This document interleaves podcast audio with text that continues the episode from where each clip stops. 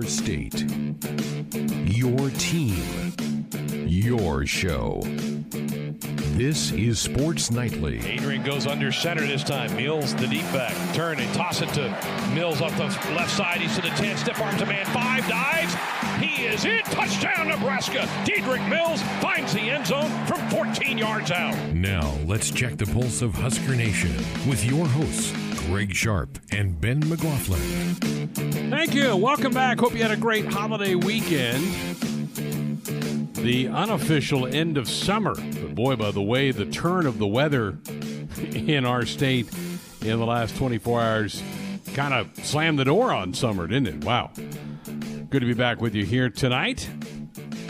Short week, just the four days, but we're really excited about the upcoming weekend because we're going to launch on Saturday um, a complete season of Husker football. We're going to go back in time to the 1994 Husker football season, Tom Osborne's first national championship team at Nebraska, and we're going to each Saturday during the fall play back a game, start to finish. And this week it will start with a kickoff classic, the game with West Virginia, with West Virginia at the Meadowlands in New Jersey, and then we'll move on to week two, then week three, then week four as we move through the fall. And so, on a lot of these fine affiliates of ours, you'll be able to hear Husker football from 1994 every Saturday afternoon beginning at 1 o'clock Central Time. And this is going to be a blast to, to go back and relive that season. Uh, listen to Kent Pavelka on the call of that season, and we'll also sprinkle in some conversations with players from that team. Um, it'll be about, oh, probably about a five hour broadcast, somewhere right around there four and a half to five hours, um, starting with, you know, about a 30 to 40 minute pregame show. Uh, then the game, mm, halftime show. Even We've even secured President Ted Carter to come on and update us on university happenings each halftime, like we would do during a, a normal Husker football season. And then we'll have a postgame show that uh, We'll even open up the phone lines for you if you want to call and reminisce about that game. We'll also, throughout the day, keep you up to date on the college football world that's going on this year with the conferences that are playing. So we'll have some scoreboard updates throughout the afternoon. So we're excited to be able to roll that out starting on Saturday with the West Virginia game. And Ben, I know you're you're looking forward to getting a chance to just sit down and talk uh, throughout the fall with guys from that '94 team and kind of reflect back on what had to be a really special time in all those guys' lives. Yeah, I've, I've heard a lot from from some of the guys. You know that that obviously Brendan, who is my co-host, and we talk to him. Um, you know every Saturday, but and I've heard his perspective. But to just hear some some different voices on that team that maybe have had a different perspective, and you know I think add a, a different dimension to um, to the broadcast that that will make it will make it fun. So yeah, I mean it's always nice to be able to talk to the to the former guys that can reminisce and you know tell those stories that our fans love to hear. And uh, and, and this one's no different. So obviously you know dipping into 13 games you're going to get a lot of different uh, availability for players. And and that's going to be you know exciting for me to be able to you know reminisce with some of those guys. Such an interesting season. It was not even though that team didn't lose a game uh, it was it was a season that had a lot of twists and turns with it. Injuries to different people. Brook Berringer had the, the punctured lung. Tommie Frazier had the blood clot issue. Lawrence Phillips was bursting onto the scene as one of the best backs in the country that year. Uh, so it's going to be fun to follow along as that season moves through uh, the next couple of months. So we're going to fill up your fall with some Husker football. Uh, I know we would all love for it to be the modern day version, the current team but that's not going to be the case. And so uh, this is how we're going to fill some afternoons, and we're grateful to our affiliates for agreeing to carry these games on Saturday afternoon, make the, the programming available to all of you wonderful Husker fans out and around. So I hope you enjoy it. Listen to it again, 1 o'clock on Central Time. Each Saturday, we'll begin a pregame show with the game broadcast to follow, uh, starting here on Saturday, September the 12th. And uh, we'll take you all the way through the, the first Saturday of December before we wrap it up because we'll play the full 12 games of the regular season and then the Orange Bowl against the Miami Hurricanes to wrap it all up. So looking forward to that. College football did begin with FBS action this past weekend. It started with a couple of games on Thursday night, uh, some games Saturday and in the game last night, there was another blowout. Man, BYU just absolutely picked apart Navy last night. I did not see that kind of a lopsided game coming at all. BYU looked really good. We talked to a writer last week that covers BYU, and he felt like the, the Cougars had a pretty good football team, that they had been pointing to the 2020 season as a bit of a breakthrough for them. And man, was he right because they just absolutely sunk the Navy last night in that game. There really weren't a lot of great games on, on Saturday. The Memphis Arkansas State game was okay. Arkansas State will actually play K State this Saturday uh, in their second game and the Wildcats' first game. That was a decent football game Saturday night. And the SMU Texas State game Saturday afternoon on ESPN was okay, but a lot of blowouts in what was a very slim schedule for college football this past weekend. Now it gets going much more intense intensely this Saturday with the ACC and the Big 12 rolling into action. So there'll be quite a few more games to be following coming up here this Saturday.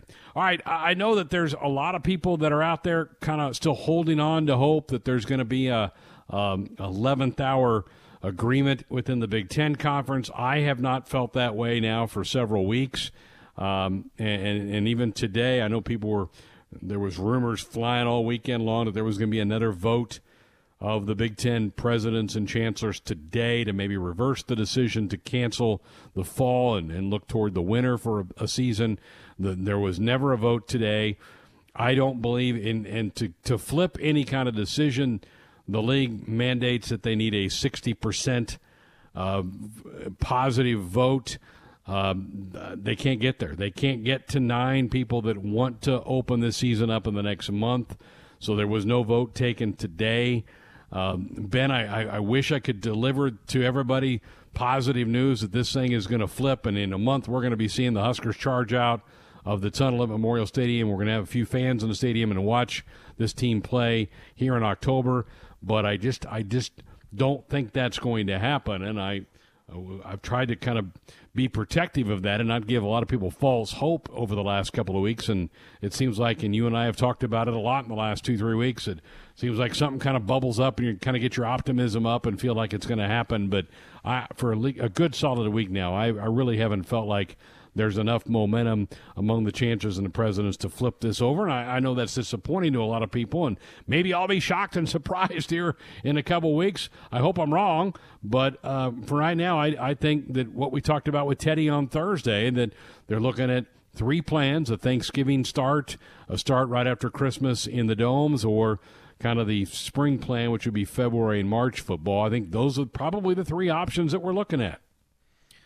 Yeah, I just I don't get the sense that that it's going to happen um, before Thanksgiving. I just that's that's just you know the feeling I get. I, I just think it's it's wishful thinking. It's and look, there are teams that want to play right now, and I think we all understand that. And I think that's what gives us hope anytime one of these rumors pops up. And I feel like it's every single day that something pops up that gives people hope.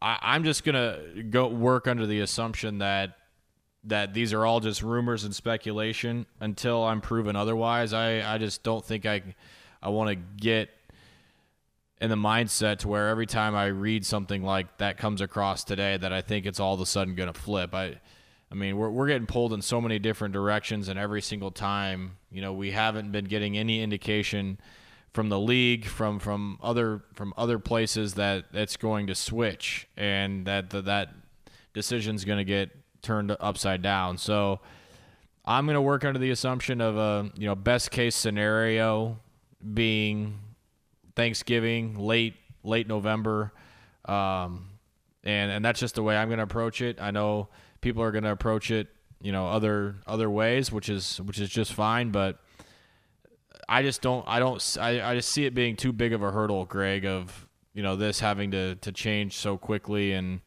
um, I mean even even if you know they said tomorrow on on September 9th that okay we can start going coaches are going to want at least a month to get their guys ready so I mean even best case scenario in October 9th I just I, and, I, and that's if it happens tomorrow I just don't know if, even if they were to to flip that decision I don't know that they could get it started you know that quickly. So I, I'm just going to work under the assumption that it's going to be a late, late November start.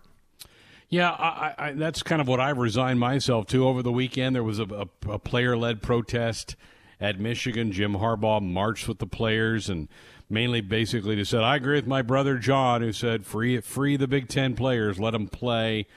Uh, the, the most telling quote from Jim Harbaugh that the Detroit media, including our Angelique Chengelis from the Detroit News, who we have on here periodically. The, the most telling quote from Jim Harbaugh was that he's had no communication with his own school president. I mean, that, that seems kind of odd to me that the head football coach can't get an audience with that school's president, but it sounds like that's that's the way it is in Ann Arbor with that school, and I think that's a school that is that is blocking uh, among others, but they may be the, the most powerful of the group that's kind of blocking a return to play at an earlier date for Big Ten football. In fact, today, and Austin had this in the ticker a couple of minutes ago, there was a group of legislators led from a Michigan point of view that uh, sent a letter to Kevin Warren to reconsider. It was primarily signed by Michigan legislators, but it was joined uh, by several other legislators from other states in the Big Ten footprint.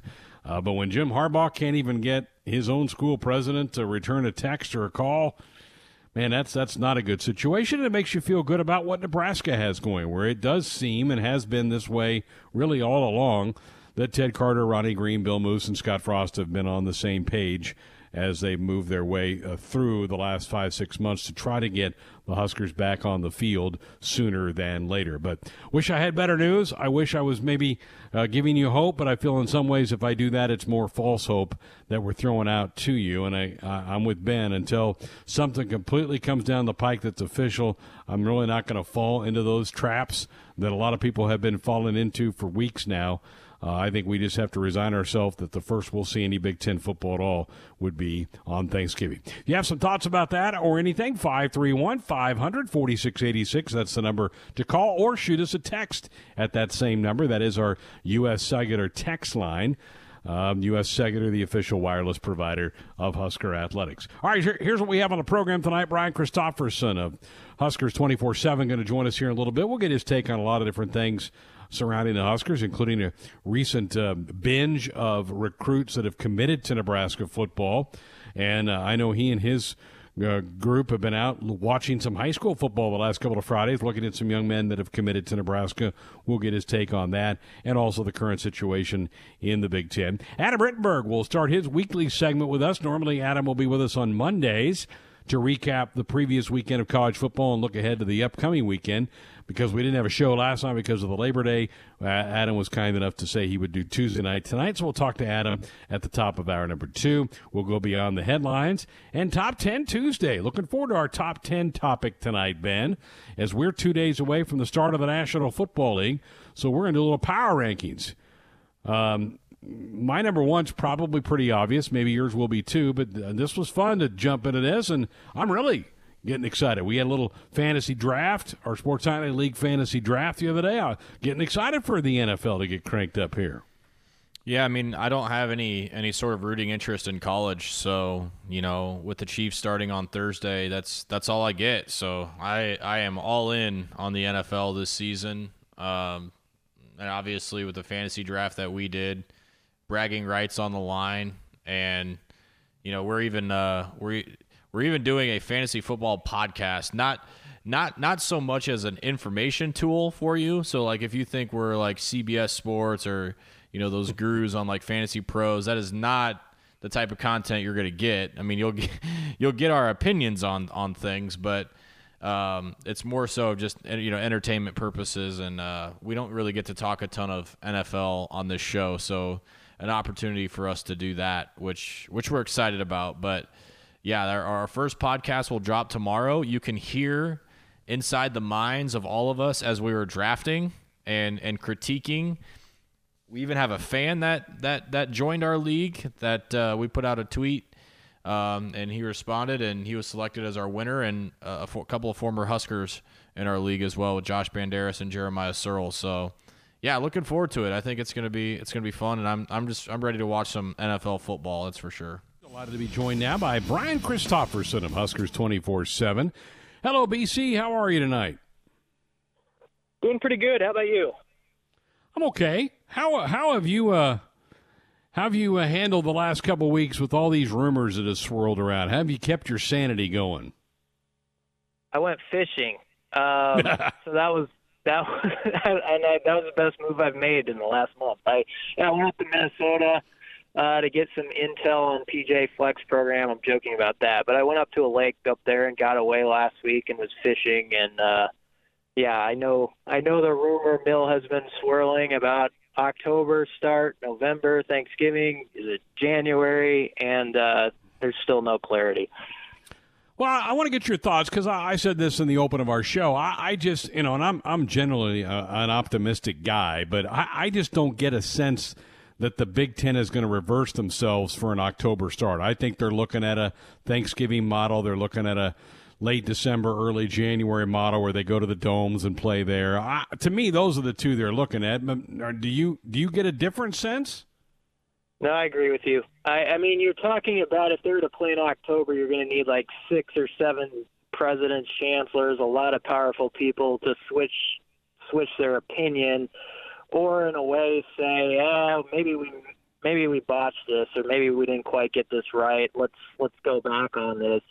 And uh, how likely is that? I I don't think it's real likely. I, I think the Michigan schools in particular, Michigan and Michigan State, um, at the top at least. I know Jim Harbaugh wants to play, but at the very top of uh, the platform there, um, I don't know that they're going to go along with with moving into October. Obviously, Ohio State, where a lot of the rumors seem to be coming from, or a lot of the reports are coming from, you can understand why the Buckeyes are so gung ho about playing. I mean, they've got a championship caliber team, and I've said this before, but I mean, it, it would be the equivalent of if like 1994 Nebraska was loaded up, ready to go after a title that they just missed out on the year before, and uh, oh, oh, you can't do that, and people here would just be you know beyond themselves about not being able to have that possibility with that kind of team.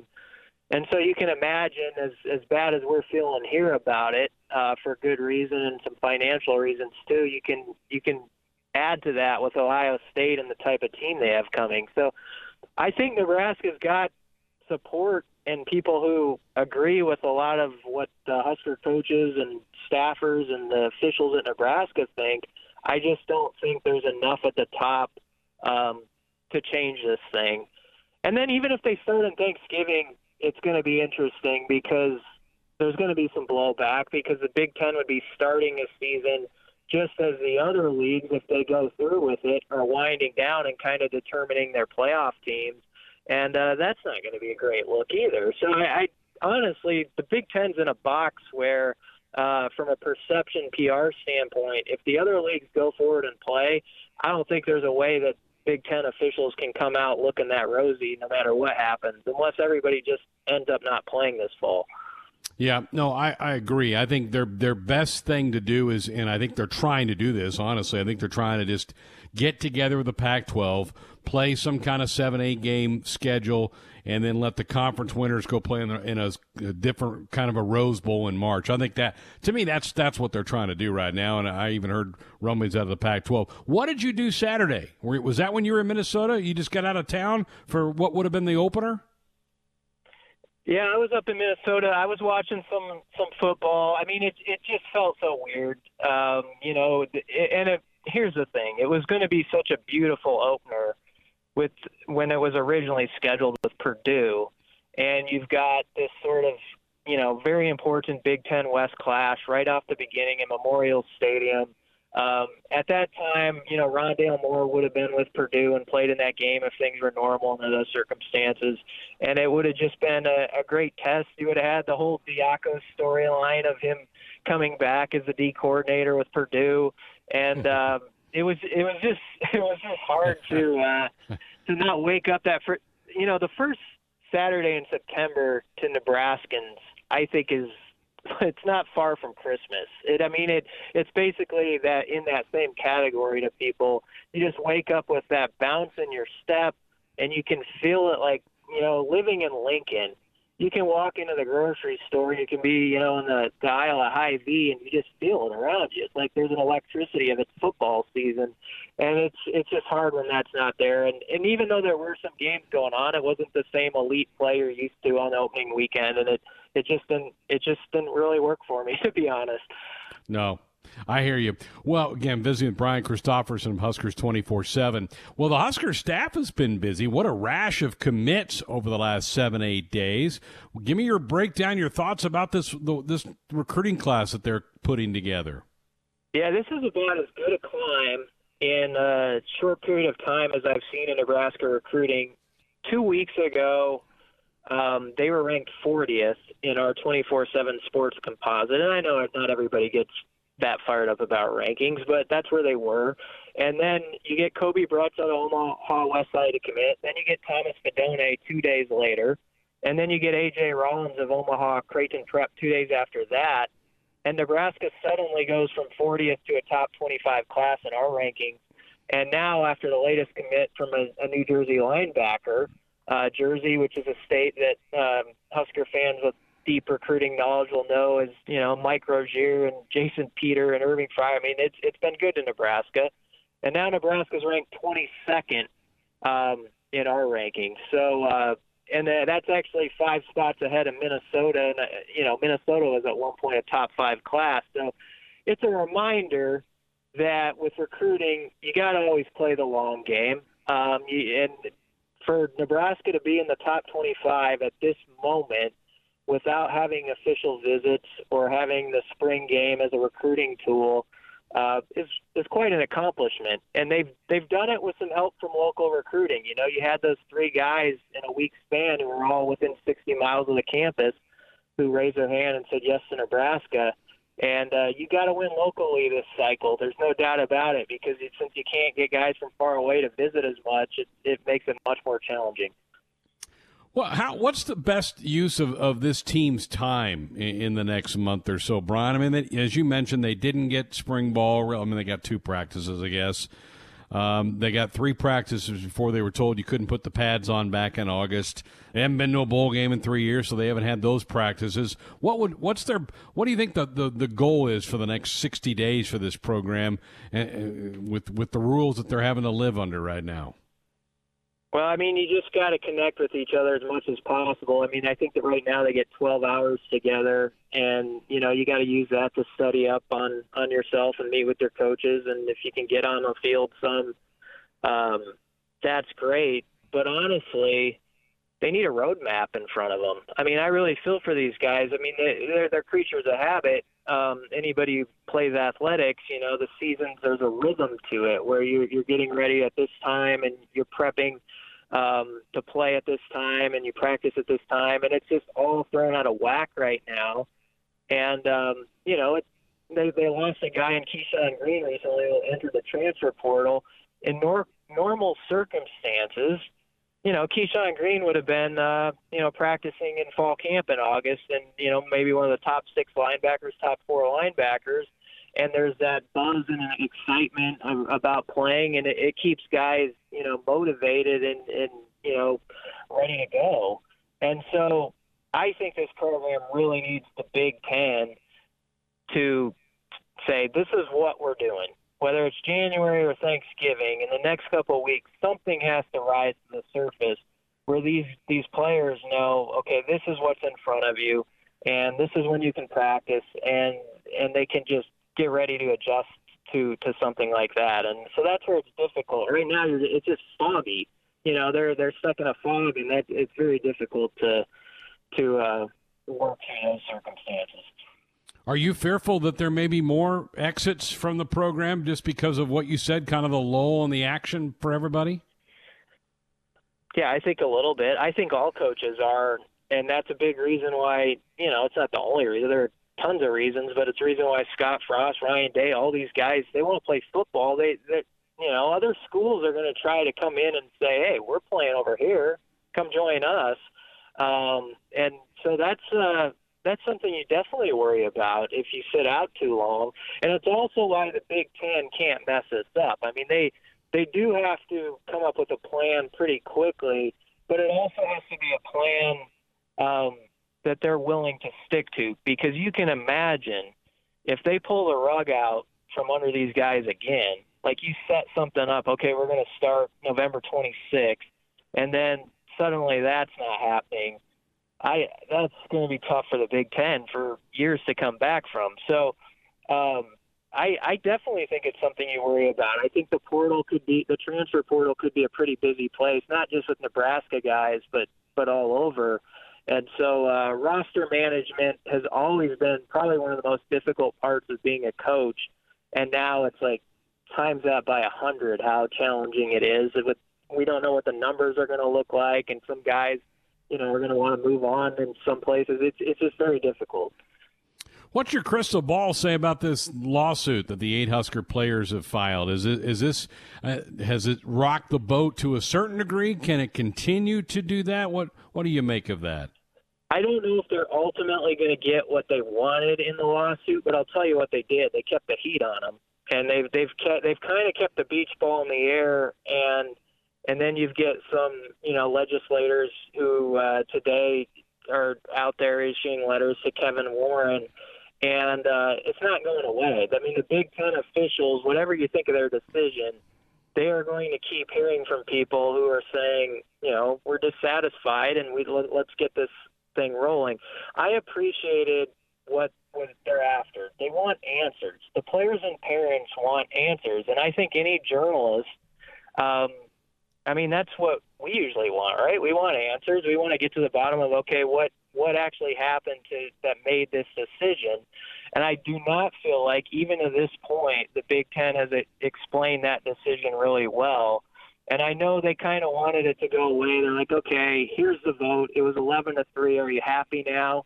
Um, but that was just like one point of, you know, five or six points or more than that that those players were, were looking for. So I don't think they got near what they wanted. I don't know that they will. But I do think it, it's going to keep the pressure on the Big Ten to follow through and actually make a season happen at some point and not back away from it. So, it in the end game it might it might end up having an effect where we say yeah that was pretty useful to making sure that football at least got played at some point because it it kept the temperature high on the Big Ten. Yeah, I'm proud of them. I think they've gotten more answers out of the Big Ten than anybody else that's interviewed Kevin Warren or any of those people. So I'm I'm proud of what they've what they've done. All right, um, what what's keeping you guys busy? How how are you going to kind of fill some content over the over the coming weeks? You got any big plans? Oh, that's a good question. Um, you know, recruiting is Nebraska's rolling in recruiting right now, and there's a lot of you know good players that they're in. They're in on a four-star uh, D lineman out in Las Vegas right now that is trending Nebraska's way. Um, and there's some other guy, high-profile guys that the Huskers are, are riding high on. So we'll definitely be covering that. And I think one thing that's been kind of nice about this is we've gotten out more than ever and are going to continue to do so this fall and watch you know this lo- the local talent and some of these guys who are whether they have scholarship offers to Nebraska or, they might be walk on guys or even if they don't end up at Nebraska um, but they you know they're they're college prospects we're getting a chance to go out and see those guys more because there's no game to cover Saturday and we there's just more time and freedom to do that. So you know I went out last week and watched uh, Heinrich Haarberg you know, play for Kearney Catholic and Scott Frost Old Town and Wood River, and um, that was a lot of fun. It was just a beautiful night at the, you know, the perfect 70 degree weather in a high school football game, and so I, I hope fans who are missing Husker football can get out when they can and, and watch some of the high school guys do their thing. No doubt. BC, we appreciate it. Thank you so much. Have a great week. Yep, thanks a lot. Well, he'll be a regular contributor to us starting this week, mostly on Mondays, but here tonight on Tuesday. Adam Rittenberg of ESPN.com. Good evening, Adam. How was your holiday weekend? Oh, it was good, Greg. I uh, got a little bit of college football, not as much as we all hope, but uh, at least uh, they are playing some places, and uh, hopefully they'll be playing where you and I live at some point in the near future.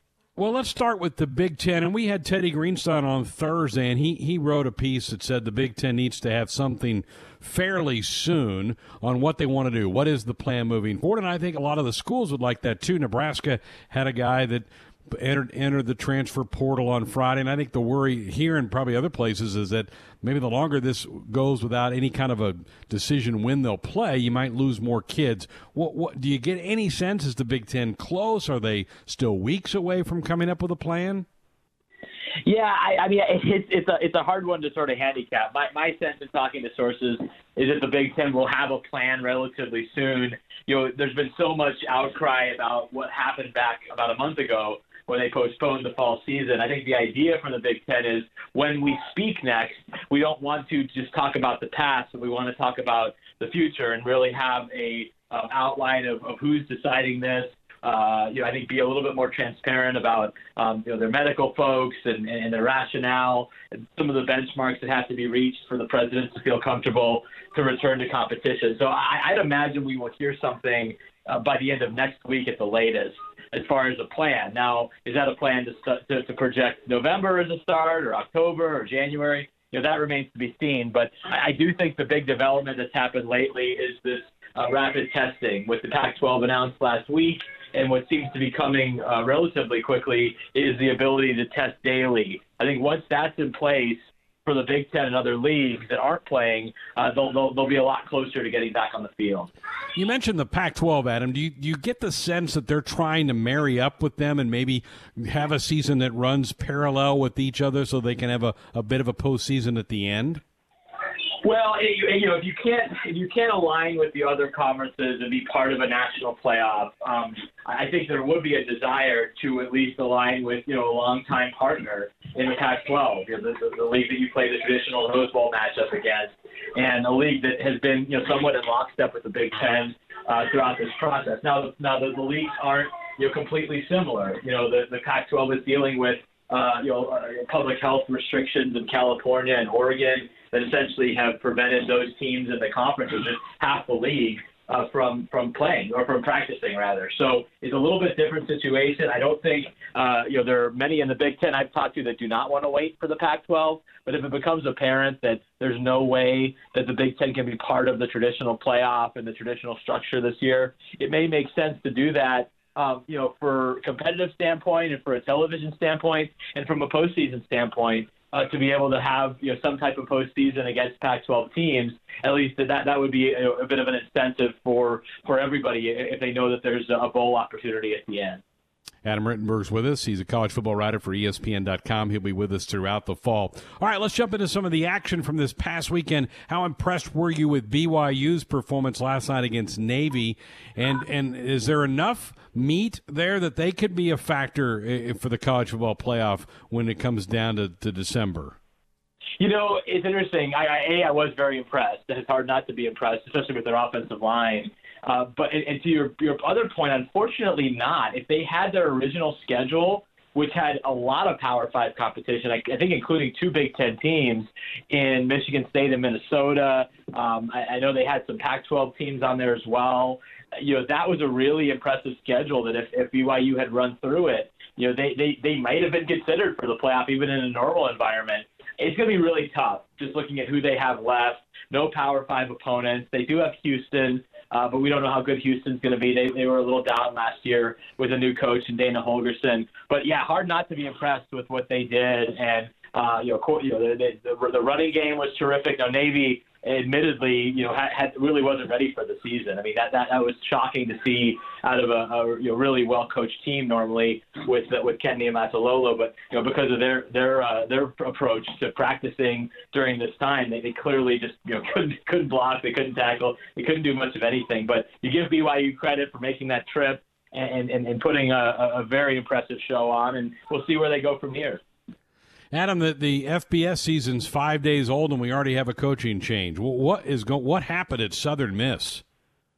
Right. Yeah. I mean, this is one of those situations, uh, Greg, where I think you know it was something that probably people there wanted to to do earlier, and they just needed a reason. um, and that that poor performance in the opening game on Thursday against South Alabama. Maybe just put everybody over the top. I know they, they've you know kind of phrased it as a mutual parting of ways, but I don't think any coach wants to leave his team after only one game, even if things aren't going well. And you know there was obviously some controversy about a year and a half ago when when Jay Hopson tried to hire Art Briles as offensive coordinator and kind of openly uh, you know voiced his his displeasure with the administration for not allowing him to do so. So there's there's been some some you know you know red flags around him and that program for a little while now. You know, they've had a really good history at Southern Miss. I mean, the Jeff Bower teams were, were always really tough. The Larry Fedora won a Conference USA championship there. Uh, Todd Monken had some success and Jay Hopson had some success. But I think this was just something that was uh, that was probably coming, and a situation where uh, your coach was in the last year of his contract, and uh, they just felt this was the time to uh, to make a change. There's been a little bit of smoke, Adam, about Art Briles maybe having an interest in that job. Have you have you sensed any of that at all? Oh well, I, I you know I'd have to look at their administration, but if, if if it's pretty similar to what it was when they basically denied him that opportunity. I, I really couldn't see it happening, to be honest. Um, I think that they'll have some interesting options at Southern Miss. No, they don't pay particularly well, at least uh, compared to a lot of the FBS jobs. But you know, given the fact that they basically said you couldn't hire him as offensive coordinator, I, I don't know if you can if you can go ahead and hire him as a head coach. I think it's going to be um, an interesting candidate pool. I think they do, in some ways, need somebody, uh, an older guy like Art, who has some experience as a head coach, but I, I just think that's going to bring a lot of negative uh, headlines to, yeah. to your program, and I, I, think it's probably best to, to, to go a different direction. Right. All right. Let's turn our attention to this week. Notre Dame with a ACC game. I saw that they were painting an ACC logo on their on yeah. their field. That that's got to wake that's got to wake some ghosts up around South Bend, doesn't it? Yes, yes, it's going to be odd. I mean, there's so many odd things this year, and you know, seeing that uh, on the field, uh, you know, with an NBC broadcast of Notre Dame and Duke this week is, certainly going to be interesting. And you know, they actually have a, a really fun home schedule this year with Clemson and Florida State both coming in to South Bend later in the season. The Clemson game is, is, is really one of the best regular season matchups outside of the SEC all season. So um, I'm excited to see Notre Dame. I, I really like this team uh, with the senior quarterback and Ian Book, arguably the nation's best offensive line. They've got some exciting young running backs who I'm, I'm, interested to see, you know, getting out there, including Chris Tyree, who is a top recruit.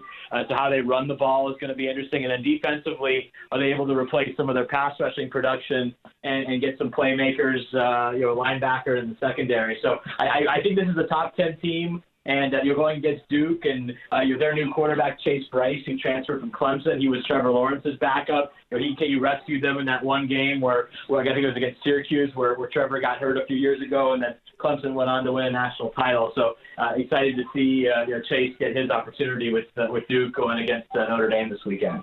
Yeah. Also, that league's pretty much playing league games this week. You've got Georgia Tech, Florida State. What do you make of the Seminoles? Can they make any noise at all here in 2020?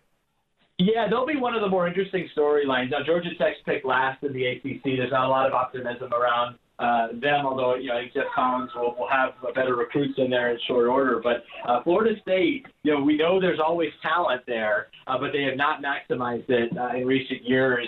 I'm very interested to see how the Mike Norvell offense uh, works and whether it clicks right away or if it takes a little bit of time. But everywhere Mike has been, you know, whether it's as a, a coordinator at Arizona State or your head coach at Memphis, um, you know, his, his offense generates big plays, and so this could be a very exciting Florida State unit. Now they've had they have to block, and that offensive line has been you know one of the nation's worst position groups relative to, to their talent in, in, in quite some time. So they got to be better on the line, and they got to make some big plays, and they got to stop people on defense. But uh, I really like this hire, and I think uh, even if it doesn't work right away, I think Mike Norvell and his staff will end up having success in Tallahassee.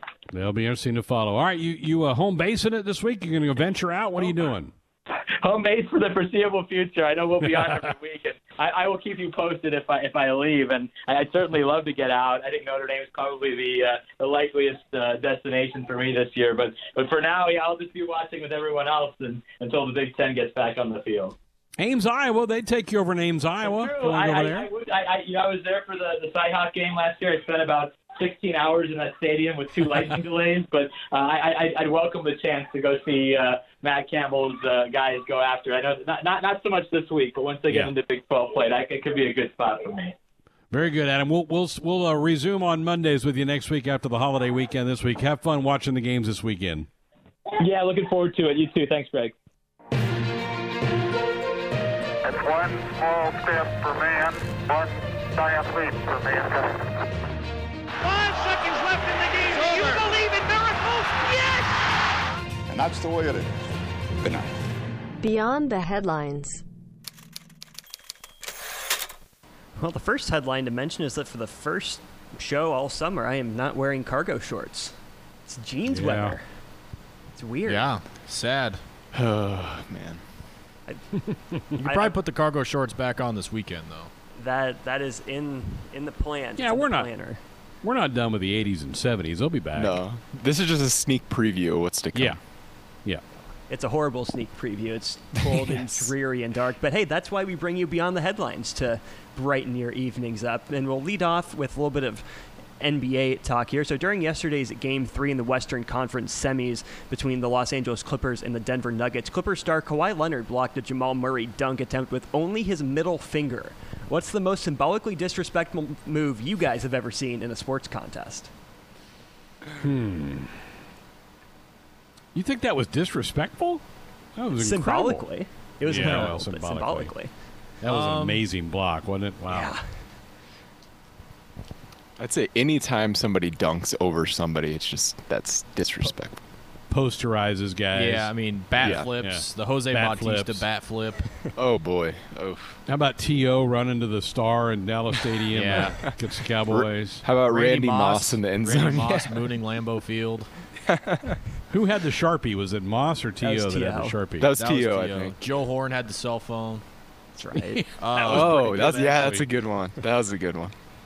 Honestly, uh, and I hate Was to say the this old- because he's he's a Husker, but getting stepped over by uh, you know Tyronn Lue getting stepped over Oh. by uh, AI. Allen Iverson. yeah, Allen Iverson. Ah, and the thing that That's a jumped good to my mind one. was the Ole Miss guy, the football player that acted like Oh, a dog. yeah. That was pretty Wait, bad. whoa. Which one was this? A football Last game, year. Ole Miss against Mississippi State, the Egg Bowl. The guy scored a touchdown, then he Huh. acted like he was a dog urinating. Really? oh, oh, okay, yeah, yeah. You just you just rang the bell. Yep, yep. I do remember that. was that. pretty bad. I didn't think That that, was was, pretty bad. just only a year ago. Yeah, that's pretty horrible. It- See, the one that came to mind for me, kind of more along the lines of the Kawhi block, was Ndamukong Suh in that 2009 Big 12 Yeah. championship game, just ragdolling Colt McCoy. Like, your offensive line can't stop me. You can't stop me. I'm just going to throw you to the ground like you're about six years old. Yep. See That what a was pretty few good. disrespectful moments in his career. Just a few. Just a Next few. topic, switching over to the NFL here. Earlier today, the Arizona Cardinals made DeAndre Hopkins the highest paid non-quarterback in the league with a two-year extension that includes 42.5 million fully guaranteed, making his contract a five-year, 94 million dollar deal with an average of 18.8 million a year. Uh, so, do you guys think that Hopkins is being properly valued by the Cardinals here? And also, in your minds, who are the best non-quarterbacks in the league right now? He's really good. Uh, I yeah, I, I understand why he got that kind of a kind of money. That's man, that is that is you can't even fathom that much money. But good for him. I think he's who got him in our draft, by the way. I Any of us? know. I might have gotten him actually, Okay, I because I, I, know, I, didn't. he was on my he was on my radar. That's for sure. I was I was he was on my in my queue, and I think I was three or four picks away. And I'm like, Ooh, come on, come on, come on, and then bye, he was gone. Yeah, I, I. I definitely think he's worth the money. I think he's uh, I think he's a, a special freak talent. I mean, he just doesn't drop passes. He runs great routes. Um, pretty easy guy to cheer for. Yeah, I think, especially at a place like Arizona, when you've got an up and coming quarterback who and you, and you got a new coach who wants to install an offensive system. I mean, that's that's as uh, safety blanket as it gets for a quarterback to have a guy like that. I think it's I think it's smart money. Uh, Other guys that are, you know, you think about right now that are you know elite, not quarterbacks. Christian McCaffrey Ezekiel Elliott, Mm-hmm. you know, the, all the, all that group of running backs, Saquon, defensively Aaron deep- Donald, I Von was Miller. say, give some defensive guys some love here. yeah, Those Aaron two Donald, guys. would Von Miller. definitely- Yeah. Yeah, it looks I- I like would- uh, Mick got him in our league. I would be a little higher on Arizona going into this year if they weren't in that division. That that's just going to Yeah. be a meat grinder. That division. Whoa.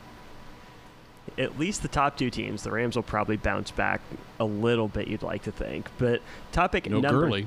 Yeah, topic number three here. So last week, national fast food restaurant Taco Bell made some plans to pare its menu down come November. It's going to be cutting items including the Mexican pizza, pico de gallo, and all its shredded chicken options. So with that in mind, what cuts or additions would you guys like to see to fast food menus?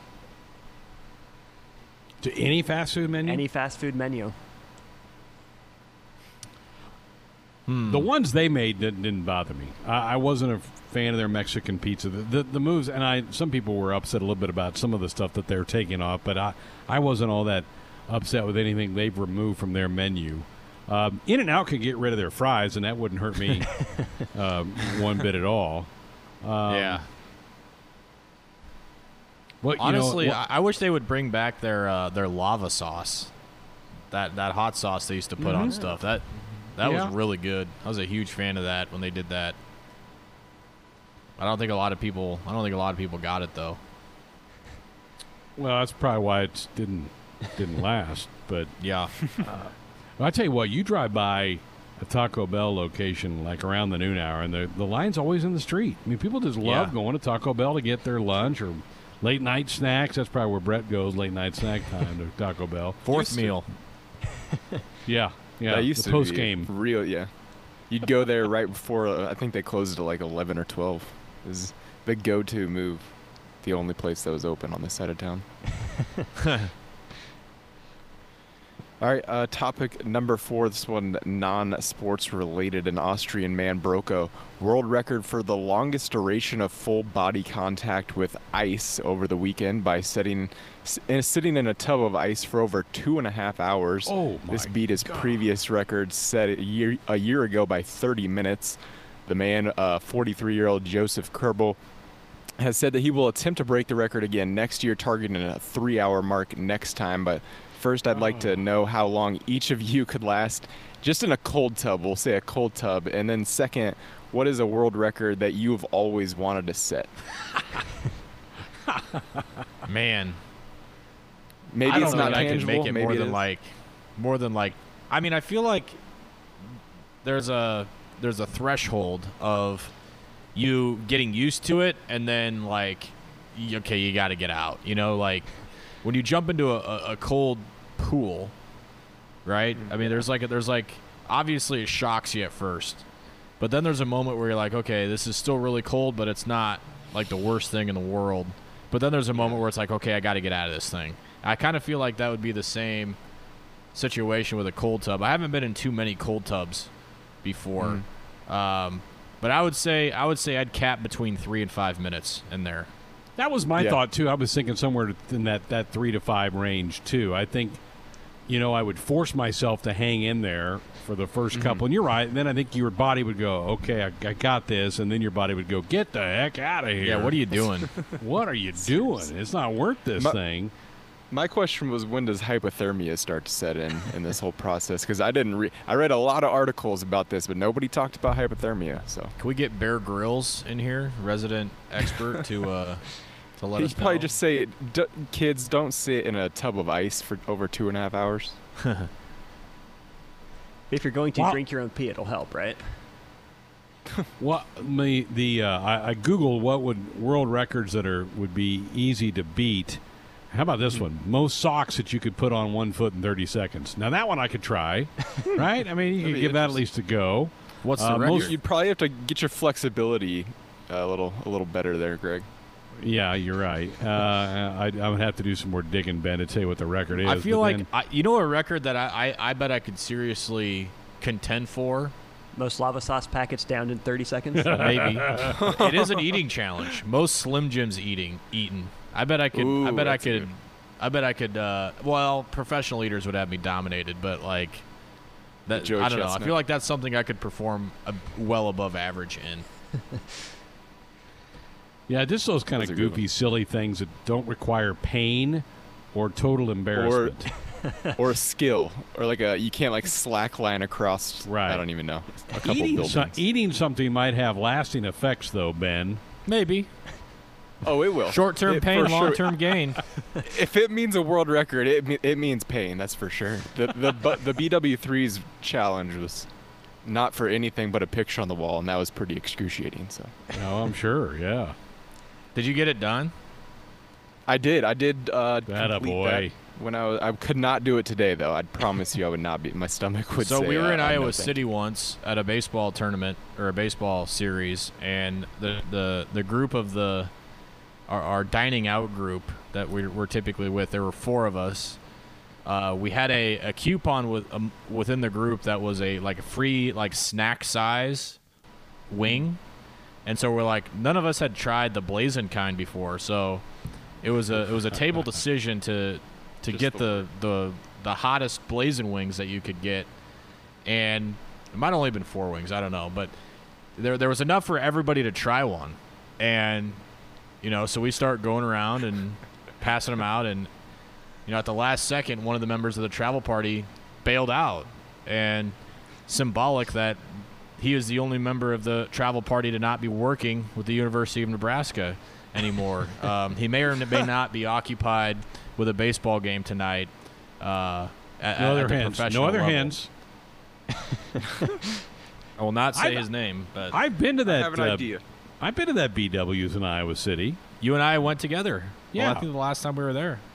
Because that's like, you know, when we get kind of wrapped up on a Friday night game, there's not a lot of stuff Yep. open, and we knew that one would be. And, and we didn't think it was. Remember, we walked in, we're like, I think Yeah. they're closed. And then they're like, no, no, we're still serving. So, Yep.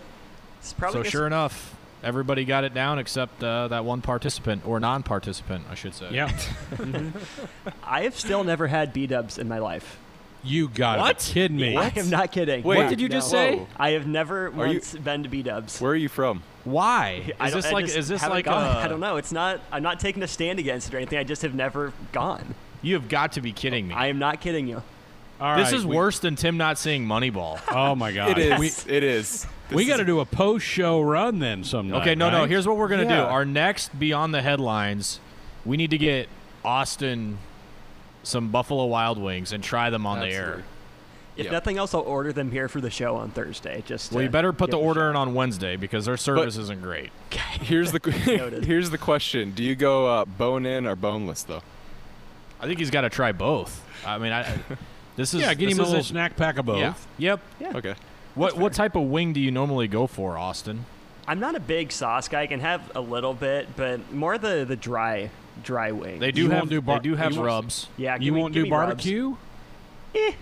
I'm not, not I The- just I'm not that messy of an eater. I don't like getting that messy. I, I've never been a big sauce guy on anything, so I'm more. I you, go more. You might ask for the sauce on the side because they can get a little they can get a little aggressive with that sauce sometimes. I'm a No little garlic- appalled right now, to be honest with you. No garlic parmesan? Oh, I no- love garlic parmesan. That's Well, there you that's go. there. Yeah, There- there's okay.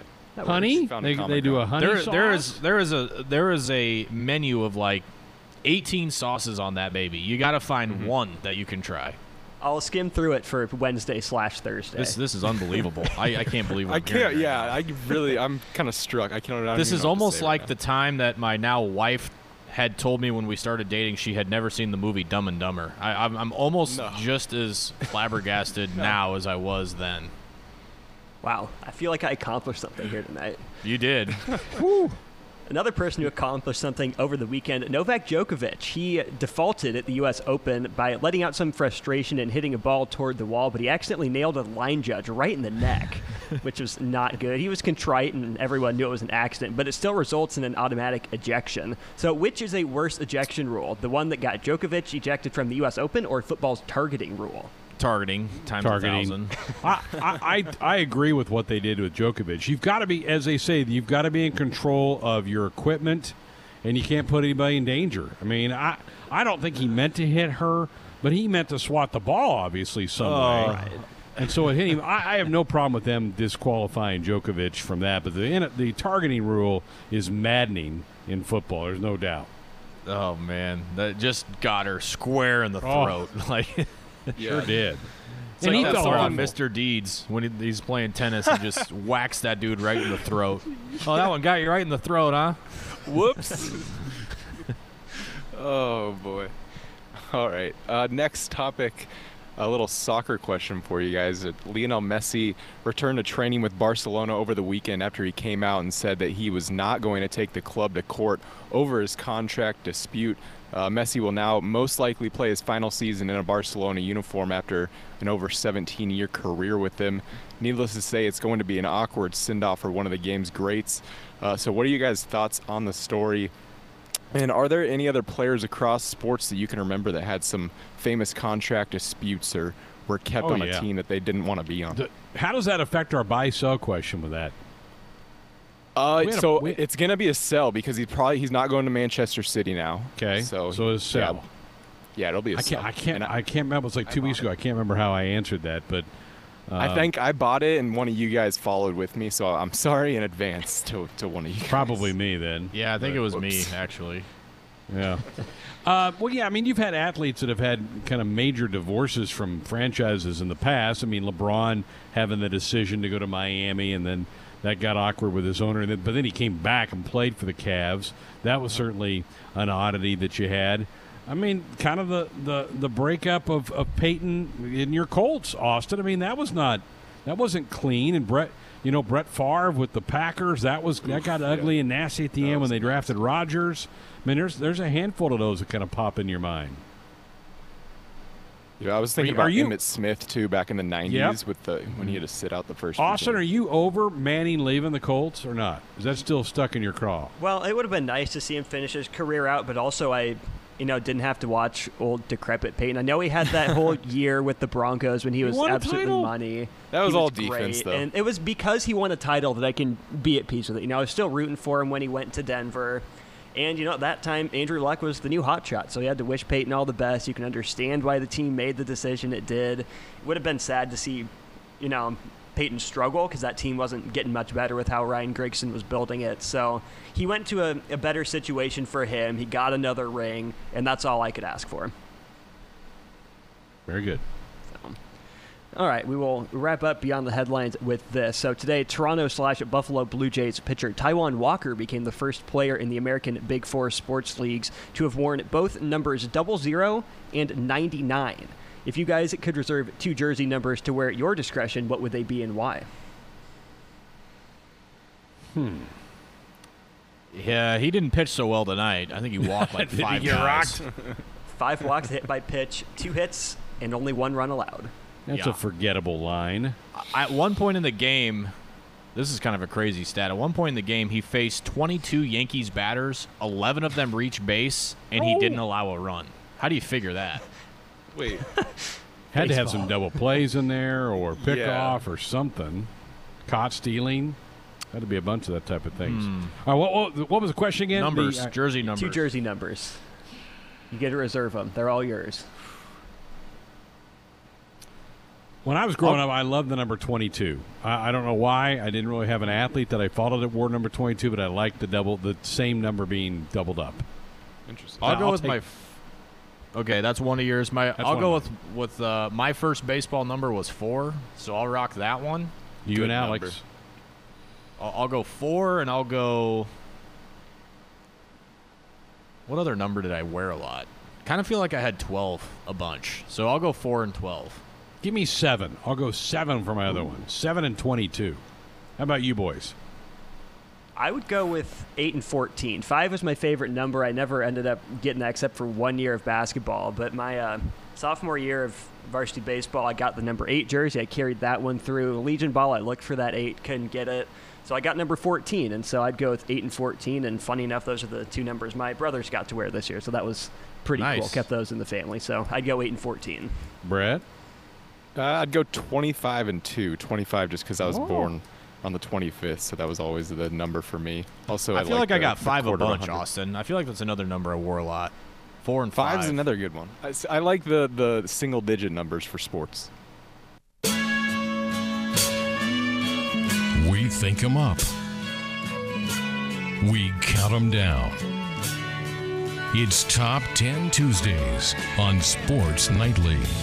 And with the NFL getting cranked up on uh, Thursday night with the Chiefs and Texans, we thought we would do an NFL type uh, theme thing tonight. We're going with power rankings. Who are the 10 best teams in the NFL on the eve of their season? And Ben, this one was your brainchild, so we're going to let you lead us off. Yeah, happy to do it. Uh, my number 10 really. Um, when I was kind of heading into this, I didn't think they would make my list, but I had a hard time finding a, a worthy um, placeholder with, with my number 10. Feel good about my top nine, but I think there's like five or six teams you could have put, you know, even in those last few spots. But number 10, and, and mostly just for the uh, kind of the the grudge factor. I've got I've got the Green Bay Packers here at number 10, um, just because I think Aaron Rodgers is going to be pretty displeased with everything that's happened um, with his front office this last offseason. Them saying, we're going to draft you help on offense. We're going to draft all these weapons. We're going to get you some help after everything that had uh, transpired on the field with Green Bay last year. If it wasn't for Aaron Jones' emergence, they wouldn't have had much. Not only did they not draft him help, they drafted his replacement. Yeah. with uh, with Jordan Love from Utah State. So I've got Green Bay here. I don't think Aaron Rodgers liked that too much, and I think they got a chance to be okay on defense, not spectacular, but I'm going Green Bay number ten. It's interesting because as I was researching this today and compiling a bunch of people's thoughts about this, one guy, and it's a pretty prominent sports site, had Green Bay number two in his power rankings, and I'm like, yeah, I ain't doing that. So, no, thank you. Interesting, you had him at ten. All right, Austin. All right, it's not a homer pick if it's true. I've got my Colts up here at number ten. I, I trust the defense is going to play more like it did Phillip the first seven weeks. I'm getting to I'm getting to old Phil, you know. But last year the Colts started out five and two, and then T.Y. Hilton got nicked up. The defense got beat up a little bit in the back end. Jacoby Brissett completely fell off a cliff, and that's where the show's favorite quarterback, Philip Rivers, comes into play. And I'm not sold on him, you know, returning to all pro form. But if he can at least keep the offense steady and consistent, I think the addition of DeForest Buckner is going to be a big deal. I think Tennessee's just a worse Houston, uh, worse version of Seattle. Houston is pretty much Deshaun Watson and maybe J.J. Watt right now. It's a winnable division, and I'm I'm riding with my guys in the number ten spot. If you're a fan of interceptions and tears after interceptions, Philip Oh, Rivers is your guy. Sounds like I'm gonna have to get acclimated. I think he's better than Ben does. By the way, Austin. I think he's a Hall of Famer. I just think he's he's going to be the first ever crybaby into the Hall of Fame in Canton, oh my Ohio. gosh! wow, wow, wow, wow. Well, Ben had Green Bay at ten. I have Tampa Bay at ten. The rebuilt box with Tom Brady, Gronkowski, a bunch of Huskers on that team with Suh and Lavonte David and Khalil Davis. I'm going to be rooting for him because of all the Huskers connection there, and I think there's going to be some life in that organization. And Bruce Arians, I think, is a is a really good football coach. So I think Tampa's got a chance to make some noise. I got him at ten. Very good. Uh, my number nine, I've got the Buffalo Bills. I'm not really sold on Josh Allen just yet. I got to see a little more. Um, I'm, I'm excited for a couple of their additions. Stefon Diggs, how does he fit in that offense? He's probably going to take some targets away from John Brown, who emerged uh, at a, and had a, a great year last year for Buffalo. And I'm excited to see Zach Moss, rookie running back from Utah. I think Devin Singletary is kind of a meh option at this point. He's got some fumbleitis issues, it sounds like, in camp, so I think he's going to get a fair shake. And I love Buffalo's defense. I, and I think this is the time where that franchise is kind of salivating and go, we can, this is the year we can take over New England if we really want to. So I kind of feel like there's a, there's a decent hunger level in Buffalo right now. Uh, made made the playoffs last year, obviously, and I think they're they're going to take a little bit of a step forward this year. So I like the Bills at nine. What do you What do you love more, the Bills' defense or Buffalo Wild Wings? Um, Buffalo Wild Wings, because I actually enjoy that. I don't. I mean, like, I, I like I, I, I You appreciate I'm- the Bills' I'm, yeah, I'm in. I'm indifferent on Yeah. you know the Bills' defense. In my thoughts, I, I think they're good, but you know I can do without. Fair enough. I could have gone without putting Tampa Bay up here at number nine, but I think they're going to be good. Not not quite elite. I have them a step below. I don't quite trust all those pieces coming together in a year like this one, but they're going to be a lot better than they have been. Good enough for my number nine. Okay, uh, I'm, I'm, I'm, I've got the Bills at my nine as well. Um, I I think defensively they're one of the elite teams in the NFL. I think Allen is serviceable at quarterback. I don't think he's a Super Bowl quarterback, but he's serviceable enough to win that division. So I've got Buffalo at nine. All right, very good. On to number eight. I've got my second and final NFC North here. I've got Minnesota here at number eight. I think Yannick Ngakoue was a great sign by them. I love Minnesota's defense. Again, I'm not infatuated with Kirk Cousins, but I think he's made made some some steps forward. And if Dalvin Cook can stay healthy like he did a year ago, we've seen what what a team, what a Minnesota team that can can run the ball consistently looks like. Again, no Stefon Diggs, which ties into my number nine. Um, but I like Adam Thielen a lot. Eager to see what Justin Jefferson can do, the rookie from LSU. Uh, I, I like Minnesota. I've got them number eight. Number eight for me, I go back to the AFC. This is where I have Pittsburgh. It was a really solid defense last year. TJ Watt was an absolute monster absolutely betrayed by the quarterbacking situation. I don't think Ben Roethlisberger is going to bounce back to his prime or his peak years, but if he can at least make that offense respectable, especially with you know Juju Smith-Schuster and James Conner, take a little bit of the load off of those guys. He'll have Pittsburgh back in the AFC North race. I don't think they're quite good enough to win it, but I think they're good enough to challenge a forthcoming team. Well put. All right, I go with another long time uh, NFL Super Bowl winning franchise. I've got the Dallas Cowboys at my number eight. Um, I think we were surprised. We were doing the face-off several months ago, and the leading passer in the NFL last year was Dak Prescott. Uh, I think he's found a home. I think Dallas has made some tweaks to their system to try to make take advantage of him a little bit more. Ezekiel Elliott's one of the top backs in the the league, so um, I got Dallas number eight. Okay, my number seven. I'm going to the Pacific Northwest. I've got Seattle here at number seven. Uh, Dange Russ is worth a couple of wins just just by himself. Finally getting Chris Carson healthy. I think they got an interesting receiver duo with one of the biggest receivers in the league in DK Metcalf and one of the smallest receivers in the league in Tyler Lockett. Um, their defense, you know, is going to be stout, led by Bobby Wagner in the middle. Probably not as good as those Legion of Boom defenses, but I think they're going to be solid. And I think Pete Carroll's a decent coach. Really tough division, but I think Seattle's probably uh, second best in that division and good enough to make the playoffs. So I've got Seahawks here at seven. My number seven was Ben's number eight. This is where I've got the purple people ears. I've got the Vikings up here. Adding Ngakoue was big. Justin Jefferson's a big question mark. Adam Thielen and Kyle Rudolph need a little bit of help. If they run play action every play and avoid Monday nights, Kirk Cousins is fine. Ask him to do anything more than that, and you're asking for a little bit of trouble. But I think they'll give Green Bay a solid push, if not win the division. That's rather my number seven. Didn't we? We had this uh, highest rate, highest uh, paid athletes in the world list, and Kirk Cousins was, I think, the highest paid NFL guy in 2020. Yeah, crazy. Just, yeah, it sure is. All right, my number seven was Ben's 10. Here's why I've got Green Bay. A little higher on them than maybe Ben was, but I think there's some dysfunction. I think there's some unhappy Packers. And either Aaron Rodgers wants to prove him wrong and play incredible football, or he gets a little pouty and it doesn't go so well for them. Big week one matchup with Green Bay and Minnesota will be fun to watch, but I got Green Bay at seven. Yeah, I'm not sold on, on Coach LaFleur. I mean, I I mean, obviously his style it, it's probably been proven to work, but with what you came in and what parts you inherited with Davante Adams and and uh, Aaron Rodgers, I mean that's that's a pretty solid duo to start. All right. Anyway, my number six here. Here I've got Tennessee. I've got I like the Titans a lot. Obviously, bringing in Jadeveon Clowney really going to bolster that defense that, that was already really stout a year ago. Uh, Ryan Tannehill, when he took over, things started going a lot better for Tennessee. Once a Mariota uh, experiment kind of failed, he's now in Vegas with the Raiders. Derrick Henry, obviously one of the best running backs in the NFL. I love A.J. Brown a lot. I think he is a, a bona fide star in this league, and I think they're pretty good up front. So I like Tennessee a lot. I like Coach Patricia. Um, they obviously performed well in the playoffs last year, shocking a, a team later on my list, but I, I, like the Titans here at six. Plus, they got Will Compton, so bonus points.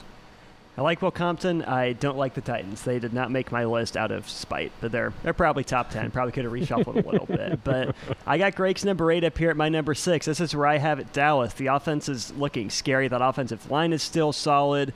Obviously Prescott and Elliott there, but the receiving trio of Amari Cooper, Michael Gallup, and CeeDee Lamb at wide receiver is on paper one of the best in football. As soon as Dallas got Cooper last year, you could just see a, a flip Yeah. switch for Dak Prescott. He has even more options to spread it to now. I think the defense has to improve a little bit, but I think Dallas is going to be a big factor in that NFC East division. Well, I kind of flip with you because I go Pittsburgh in my six. You had him earlier, Austin. I think Roethlisberger settles him down. I think he's a winner. He's got a couple Super Bowl rings. I think he'll give them some stability at that position.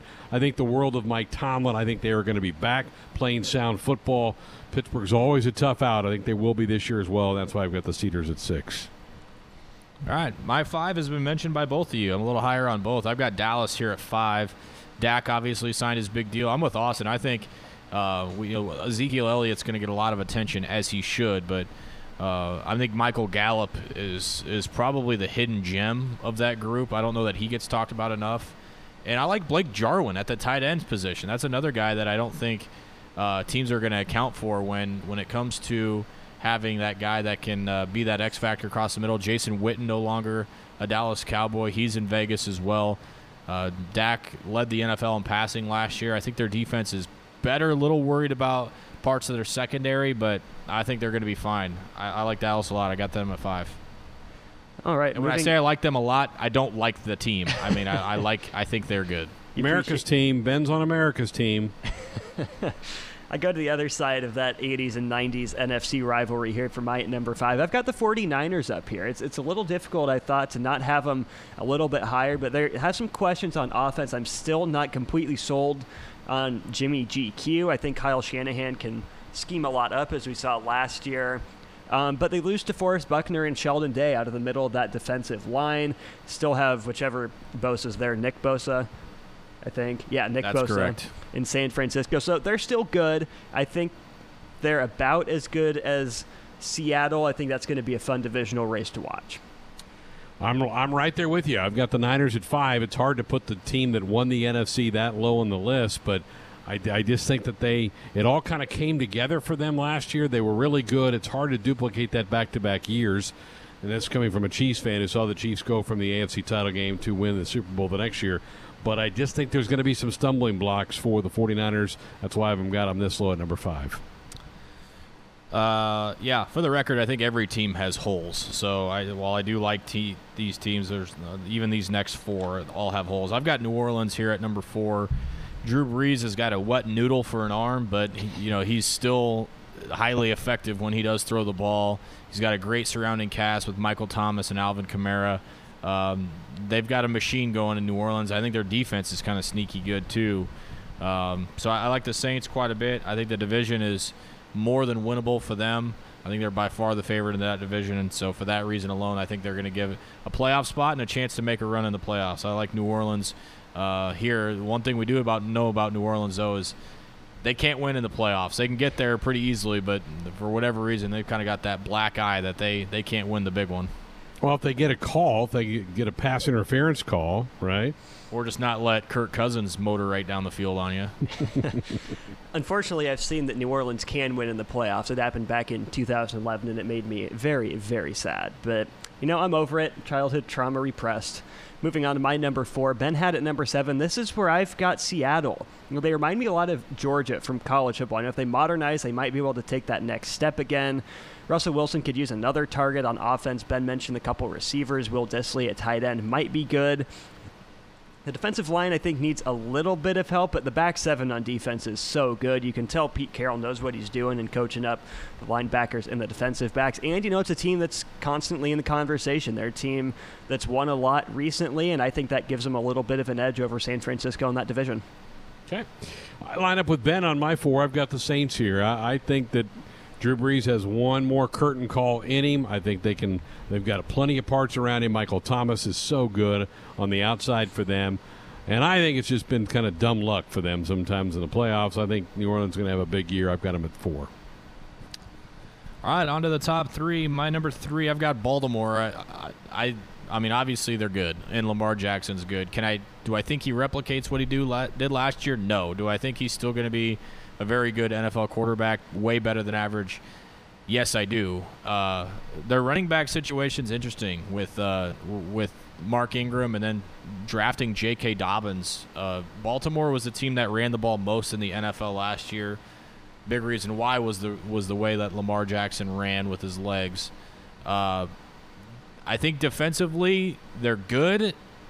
I don't know that they're elite defensively, and, and I you know Pittsburgh's going to give them problems in that division. So I do like Baltimore, or yeah, I like Baltimore. I like I like the way their offense is shaped. I think um, you know last year they they were unbelievable, but I, I'm I, I need to see a little more. But they are the team that scare me the most right now in the AFC. Number three for me was the team you guys had at number four. This is where I've got New Orleans. It's a super tough division down there in the NFC South, but like you said, Craig, New Orleans is a machine. I have no worries about them keeping on trucking right through it.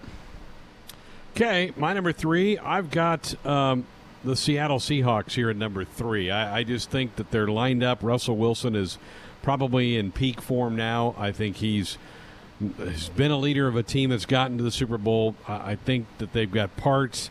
They are a little old school. I get all that. I just think that you get into some nasty weather in Seattle in December. That plays into their kind of style of football a little bit.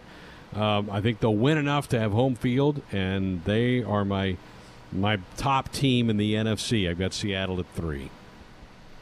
All right, on to the top two. Um, I think if you're following along, this no surprise here. I've got one of the Super Bowl participants here at number two, San Francisco. I think they, they found their niche. I think that they found what they want to do. The biggest concern with me is what they do at running back. I I'm a little little worried about about that. I'm a little worried about their receiving situation with Deebo Samuel coming off an injury. I think Shanahan is very creative offensively, and I think they're going to be very good defensively, almost elite, probably a, a top three, top four defense in the NFL. So it's a great place to start. I don't think they need to do anything crazy offensively. Um, I mean, you think about the way that they, those guys beat Minnesota, uh, just ground and pound. So I'm intrigued to see how San Francisco follows it up. Part of me is a little bit on the same page as Greg that I think they, they just got hot, but I do think there's still a lot to like about their team. So I've got the Niners here, and, and I'm giving it a little bit of benefit of the doubt for playing in the Super Bowl. So I got the Niners at two. Number two for me is Baltimore. This is where I've got the Ravens. They played the Chiefs tough last year, and I think their style of play presents some issues. The Chiefs still aren't necessarily built to stop the run. They came up with stops when they had to, and that's something. I don't think Baltimore's offensive ceiling is nearly as high as the Chiefs because they're running the ball. That's not nearly as efficient a way to put points up on the board. But I think Lamar Jackson's good. He'll regress a little bit, but still be solid. The defense is going to be, I think, better than you're giving credit for. Ben, it was really good last year. I think it'll stay that good. But there's still one team ahead of them, and there are reasons for that. I'm with you. I've got Baltimore too. I, I I thought last year they were the best team in the league, and I was so relieved being a Chiefs fan that Tennessee knocked them out uh, in, in, the second round, so that the Chiefs didn't have to play them. Uh, Lamar Jackson's confidence grew by leaps and bounds. I think he'll continue to get better as a quarterback. They're awfully good on defense, and uh, to me, I. I had a hard time not putting them in the one hole, but the fan in me kept them out of the one hole. But I think they're one worthy. There's no doubt. I got Baltimore too. I homered the crap out of it, and I'm not sorry for it. Kansas City, number one, defending champs. They're number one until someone beats them. Um, they've got a lot back. They have they've I mean they they've kept you know pretty much everybody on offense, which is amazing. I know Damien Williams is sitting out uh, and opting out this year. Big opportunity for the rookie that they drafted in the first round, Clyde Edwards-Helaire. But yeah, bring it on. I'm ready for Houston on, on Thursday, and you know ready to hashtag run it back with the with the Chiefs. I busted that one surprise earlier in the show. I am out of surprises. Kansas City's my number one as well. Yeah, for all the reasons you guys said, we make it a clean sweep. You, the, the best player in the league right now is Patrick Mahomes, and when you have him, you got to ride that. They're also it, it could go one of two ways. Either they just steamroll everybody because now they truly believe they are champions, or because or they've gotten a little fat and, and sassy because of all the new contracts for Mahomes and Kelce and even Andy Reid and, and Brett Veach, the the GM, and Chris Jones got his money either they're a little fat and sassy and drop games they shouldn't because they're sloppy, or their confidence level is so sky high that they just roll people. It'll be interesting to follow, but until they show they're not what they were last January and February, you got to put them in the one hole.